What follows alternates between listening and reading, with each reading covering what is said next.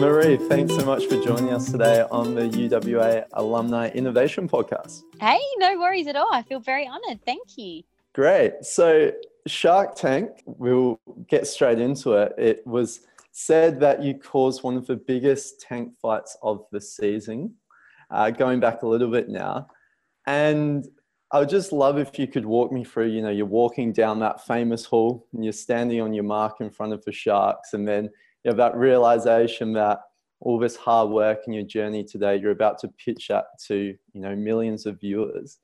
Could you walk me through those moments again and, and what that was like for you? Absolutely. Those moments were terrifying because we had watched I've been a fan of Dragon's Den, which is the original UK version, and then it obviously went to the US, and the same, it's the same company, but they rebranded it as Shark Tank.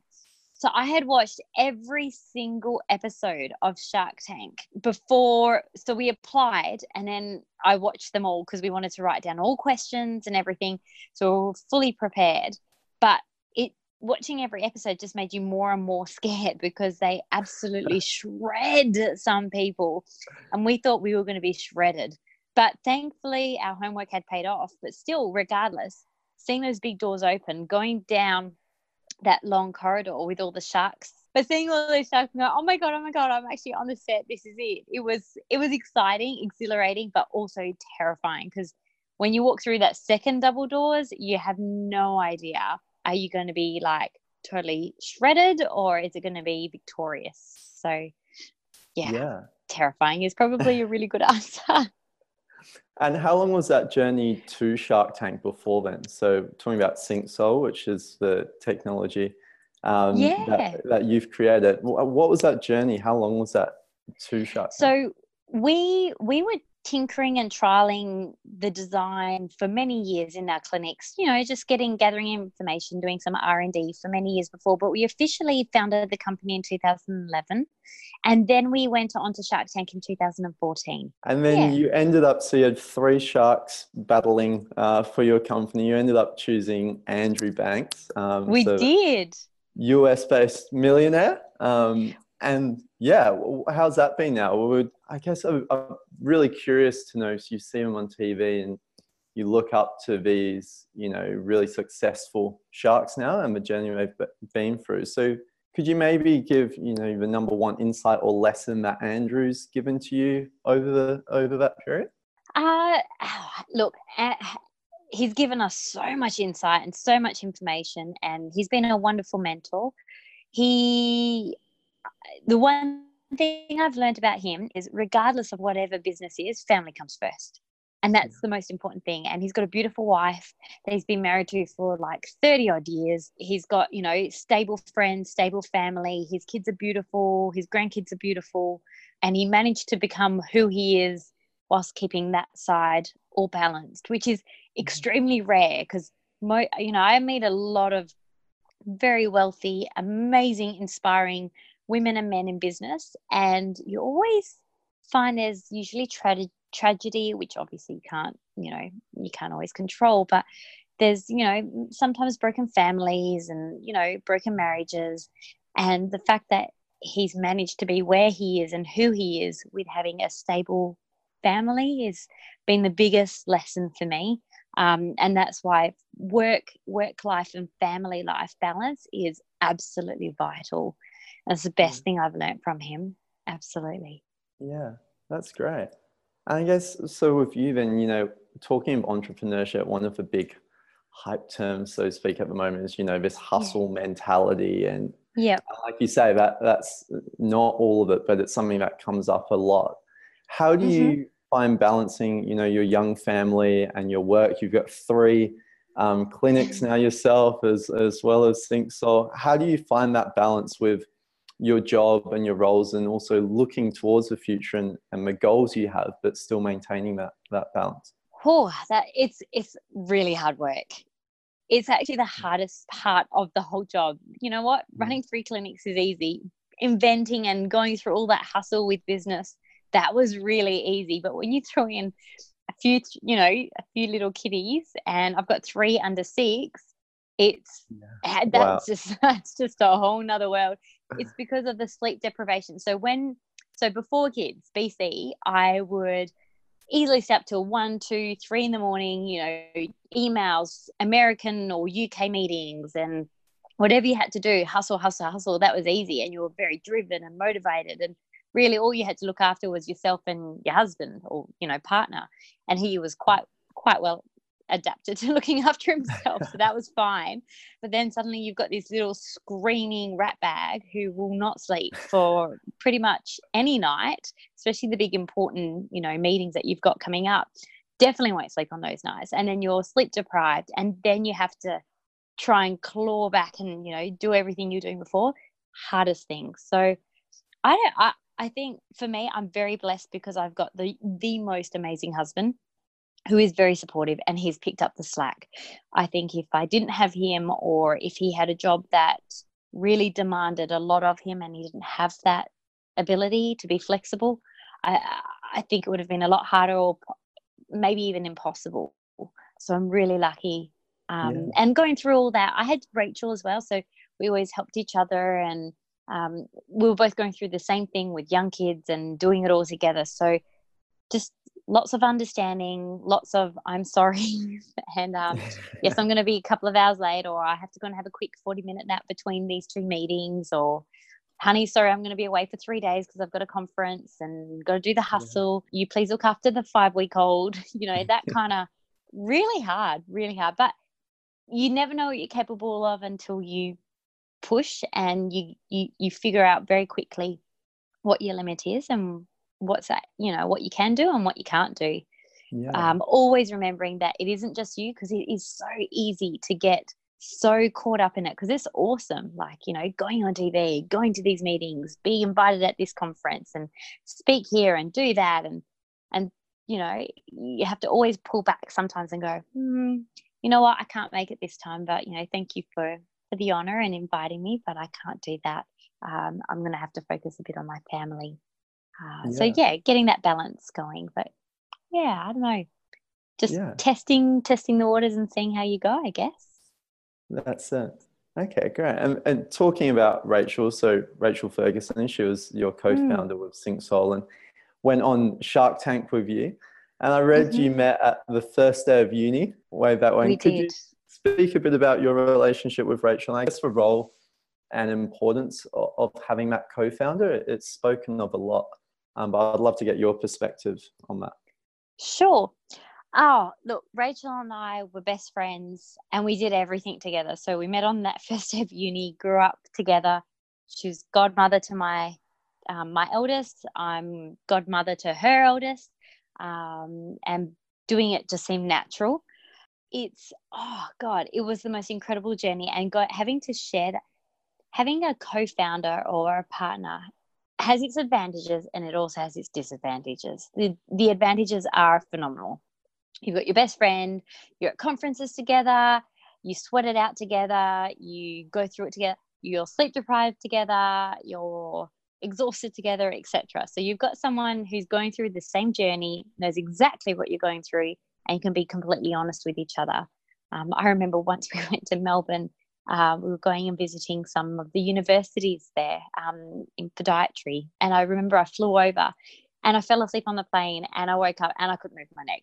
that was like, oh my God, I had this horrible cricked neck. And just having her there help me carry my bag, you know, just simple things. Having someone there as opposed to being by myself and completely spasmed and not being able to carry any of my luggage. You know, just physically having someone there um, for support is, is was always fabulous. The disadvantages though is sometimes it can come become business. It can be all about business and you lose that friendship, which is really sad. So it's Every time you meet up is always business talk. Every time you catch up is always about business. You lose that identity as being friends and you end up being more business partners, which unfortunately I hate to say that's ended up what what's happened between Rach and I.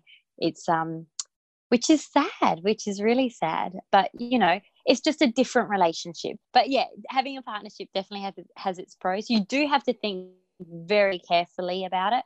I would never recommend going through um, and losing that beautiful friendship that we have and becoming more business, I wouldn't personally, I wouldn't um, ever consider going into a business relationship with a family member for that reason. But yeah, if, if I do it again, but yeah, I don't know. I miss, you know, you miss your friend. You miss, yeah, that that innocence before all the busyness and the and the business. If that makes sense.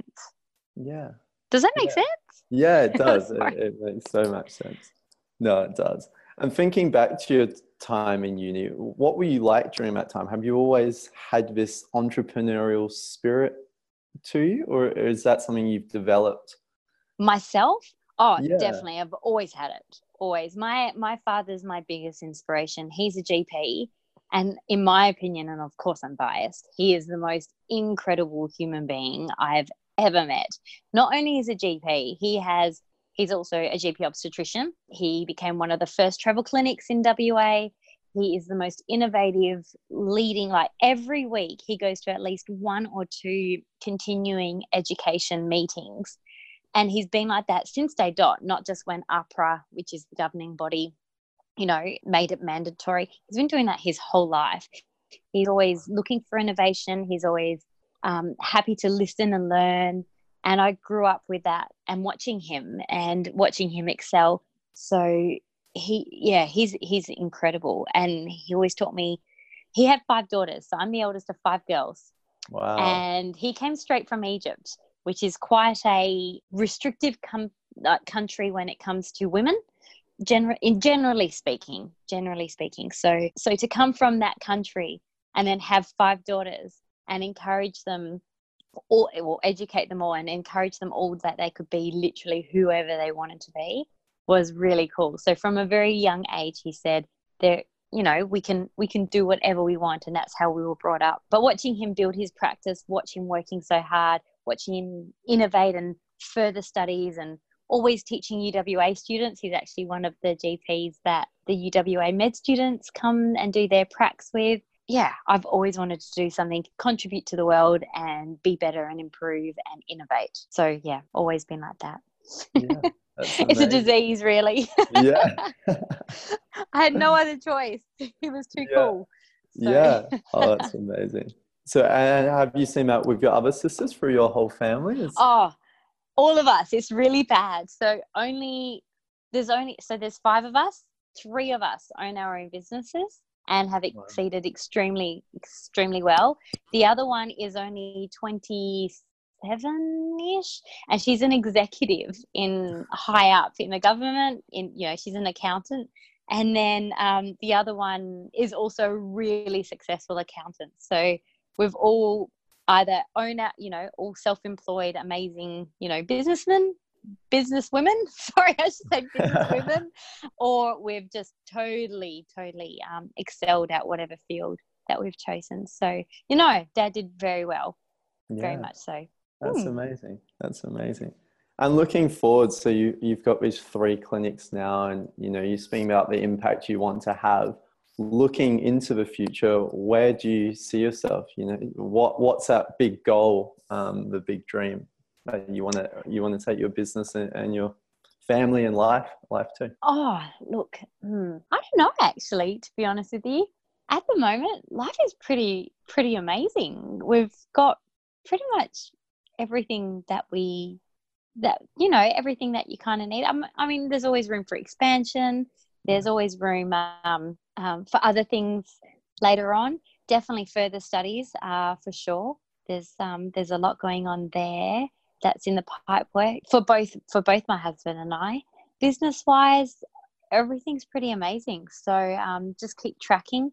Uh, more holidays, uh, getting more that work that life balance. You know, I've been we've been doing it hard and going at a hundred percent for so many years now. It's been what eight years of um, hardcore going full throttle with three kids so I missed out a lot of the childhood. That's the one big sacrifice is I missed out a lot. I, I barely saw Lexi, my eldest daughter, because it was all, she's only a year when all this amazing Shark Tank stuff happened.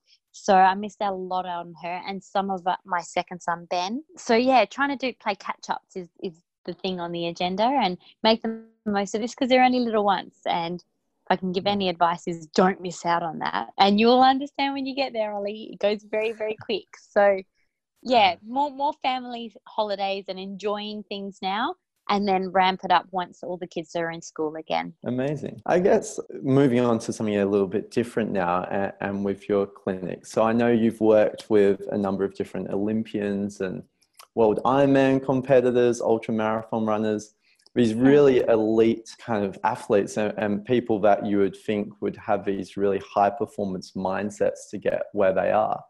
Mm-hmm. But you have this interesting relationship where with them where I'd imagine a lot of the time you're working with them, it's through injury or these times of vulnerability for them. Is there any insights that you've seen over your time, you know, working with these athletes during these possible difficult time for them or things where things might not be going to plan and how they mm-hmm. kind of get through those periods and how you, I guess. You know what? It is, I, I, I was actually thinking about this not so long ago. I have this most incredible patient currently. Not only is he an amazing athlete, he's only the second in the world, in the world, FYI, wow. who has, all right, who has completed what they call the fire, ice, and water challenge. And the only other person in the world that has completed it did it in 16 year period. My patient um, his name's jason snell. I can tell you because he's you know he's publicly noted it so it's not a breach of confidentiality. Jason snell achieved the fire ice and water challenge within three years which is insane as opposed wow. to 16 years. So the fire ice and water challenge is a fire is the 250 kilometer run in the desert holding an eight kilo pack okay so you got to hold all your food and all your okay. well, you're given your water as well and you got to hold that. So he said it was 12 kilometers, 12 kilos that he held, and he ran 250 kilometers. But it's called the Marathon des Sables. Um, so he did that. That was fire. Uh, water or ice. Ice is climbing Mount Everest to the summit. and you know that's no easy feat. Mm-hmm. And then water, he had to gain 10 kilos of body fat to do the channel swim, uh, the channel between England and France. Yeah. Wow. So he did all those three events, but I think he did the ice first, I believe, and then the swim. Had to gain the kilos for that, and then he had to quickly shred that within a year to do the 250 kilometer run. So he presented to me in the in that third event. Uh, well, just before the third event, he didn't give me much time. Bless his cotton socks. He's like, I've got this event in like two or three months' time, and I've got this calf that was just, you know, it was, it was going to ruin it for him. So he wouldn't have been able to complete it. And I managed to get him better in such a short amount of time uh, with that extra pressure. But seeing him concerned, like it does, like you see them at, like you said, the most vulnerable, but you also get to see how driven these people are and how inspiring it is because this guy not only has you know you know he's got the mental endurance to get through everything but he's doing it for a cause. So his son's best mate got hit, I think, glassed or somehow mm. got injured and has a severe head injury and he's totally incapacitated. And this whole fire, ice, water challenge came to try and raise money, fundraise money for this guy to get him wheelchairs and get him stuff because unfortunately until you go through it you don't realize that the disability service scheme isn't always fantastic. You don't always get everything that you need. So to try and support his friends, you know, this family. This is where it spawned from. Um, so for him, it was an extra worry that if he doesn't complete it, you know, he might be letting not just himself down, but this family that he's been trying to fundraise for. So it was inspiring. It was, it put a lot of pressure on me, but we managed to do it. And the good thing about these athletes is you tell them to do A, B, C, they do A, B, and C to the nth degree, which is great. Whereas if I get someone, you know, just randomly like you or anyone, you know, not that I've seen you, you know, for the record, but you yeah. know, if I just get, an you mm. know, average dog walker come in and you tell them to do A, B, and C, they might do A. They definitely won't do B or C. So it might take them a bit longer to get to where they need to be. Whereas a professional athlete, they've got that ingrained discipline, and I guess they've got that motivation to hurry up and get back on track as quickly as possible. So I find them a lot easier to treat in some cases. So yeah, Does that Yeah. kind of ask your answer your question? Yeah, definitely, definitely. Yeah. And you're really, you know, you're recognized with Elite Podiatry for really being on the cutting edge of, of, of podiatry and the technologies and innovations you're working with. Um, I also saw that Synxsole's one of the core values for the company is innovation as well. And I think sure. for a lot of people now, because it's being used so much, it's almost getting that buzzword status. So I'd Mm. really love to hear from you. You know, wh- how do you define innovation? What is that for you? For me, innovation is not only meeting a need that is required or, you know, that, that's out there, but it's trying to do it in a way that is different and smarter and more efficient than what's out there. So finding a gap in the market, not just fixing it, but fixing it with, you know, bef- like not not just fixing it, but fixing it in a way that is just amazing, like going above and beyond. So not just going, oh, I'll just put this little block here, and you know that will fix that little gap or that little hole. No, no, no. I want it the best bloody block that you can get. Then you know, carve it to perfection, and you know whatever is required, and do it. That that to me is innovation. Thinking above and beyond what anyone else might think, um, and doing it better, but being smart about it, making it more efficient, making it making it cool as well, not just meeting the basic need. Yeah. That's what that's what innovation to me means. Yeah, that's great. And is that where your continuous learning has come into it? So I know you've got your Masters of Pharmacy as well. Mhm. Um, you lecture, you, you touched on before, you, you know, you're an avid learner and you're, you're curious. Is that where that plays into the innovation piece? Probably. I love learning the newest, latest, and greatest. And it's like my father. I blame him, but I thank him also. I love going to what we call CPD, so continuing professional development um, meetings in every sense, so in pharmacy and in podiatry. And it, it just it helps open up your eyes to what's out there, what's the newest, what's the latest, what's the greatest. But not just for myself, but for my patients. I mean, I want to be able to offer what the latest and greatest is.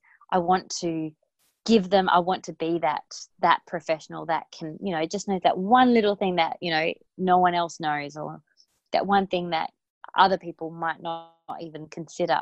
And that's the thing that helps fix them or gets them better that just that little bit faster. Yeah i think continuing education is absolutely vital. And i was so happy when AHPRA brought in that for all health professionals mandatory you know you have to do so many hours per year etc. And even keeping it up, God, I've been going to conferences during maternity leave while, you know, regardless, whatever piques my interest, I always made sure that even if I didn't have to do it, I'd still do it anyway. I think learning is awesome and there's still a lot more learning to do. Um, they do say three careers, so I've got two. I, need, I need a third, so who knows? But I will definitely be waiting until the kids are all in at least full time school.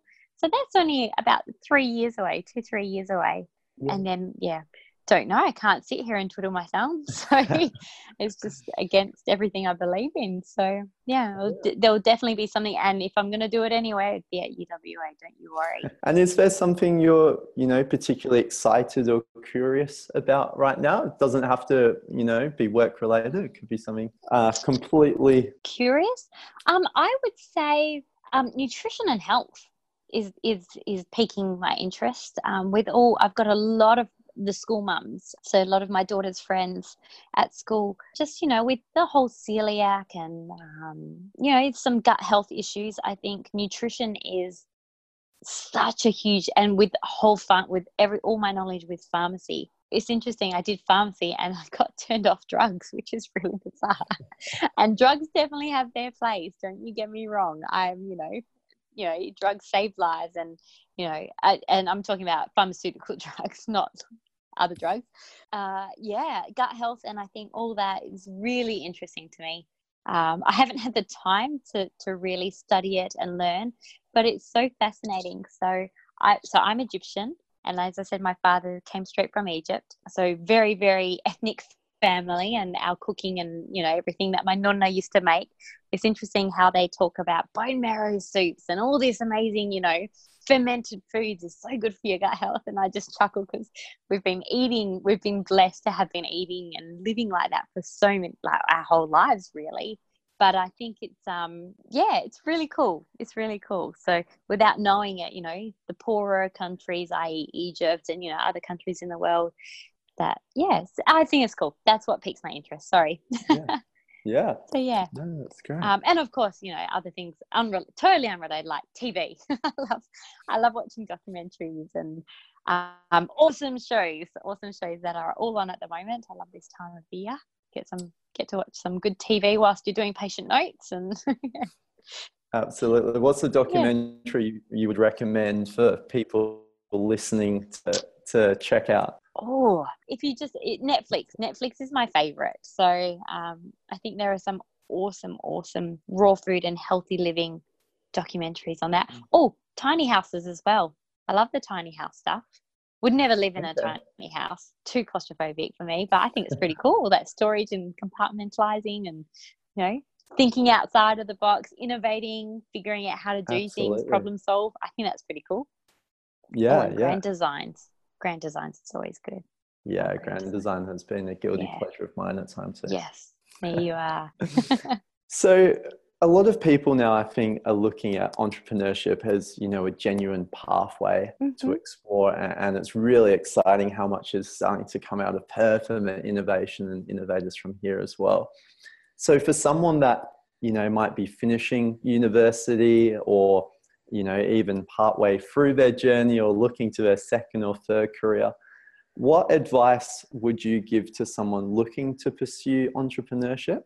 Um, and as well as that, what advice might you have heard that you think they should ignore? Mm, good, good questions. Okay, advice is to before you invest every cent into something. I mean, where I my husband and I put our wedding money in, you know, the gift, you know, our wedding money that we received, we invested into Synxsole. So that's how invested we were in that. But that was a big decision. And looking back, that was a really silly decision. Before you invest any more time into a concept, go and see an IP lawyer, an intellectual property law- lawyer, just to see and do the research. I know they cost money to do the search, but get them to do the search properly and make sure that you are, in fact, something that is new and innovative and how patentable how well can you protect your idea? Uh, what obstacles and find out then and there. Before you got get out loans before you sell your house don't ever sell your house. Um, but before you do any of that i think that's really really important to go and go and do some research and find someone good. Uh, maybe even go and see two. A lot of them do free consults free first consults uh, so I think that's a really, really good thing to do. And that would be my top advice. And yeah, you know what? Go and see two.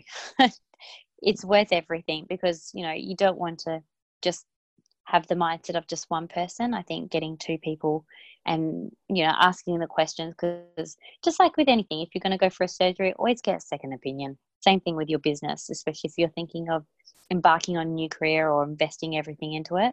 Don't waste your time. I've seen a lot um, I've seen people who think that they've been innovative, and then you just do a quick search yourself, uh, and it's already been done, and it's heartbreaking because you know they've sold their boat or they've sold this or you know put you know whatever sacrifice they needed to do. So I think that's the number one. Do um, the number one don't would be uh, don't sell your assets for your business. I think that's absolutely crazy it's very rare that you hear a success story within the business field. And those that you do hear you only hear because it's such a it's like a unicorn. It, it doesn't always pan out. I think getting a loan and or finance is the smartest way. And of course you can tax deduct it which is great. Uh, but i think that's to me the more financial better thing to do rather than hey here's my cash and you know let's pop it in. Because soon enough you'll need more cash and then you'll need more and then if you've got nothing to sell or nothing nothing else to give you're you're stuck and then you go to the bank to get a loan and hey you've got no assets so i've seen a lot of people actually uh, go down that path and lose everything um, and the business can't proceed and just kind of fizzles out and dies so for anyone up you know upcoming just you know, if you're, if you're with your parents, brilliant. Go and get a bank loan, uh, get a personal loan, whatever whatever it is, um, or see an accountant and ask what the best way to structure things. I think accounting and getting all that foundation work correct is really important, um, like shares and directors and secretary. You know, what all that this stuff is also really important. Yeah, that's some brilliant advice. No well, worries. it's been really amazing to chat with you, Marie, and really thankful for your time and all the insight you've given to myself and, everyone listening to this podcast. Anytime.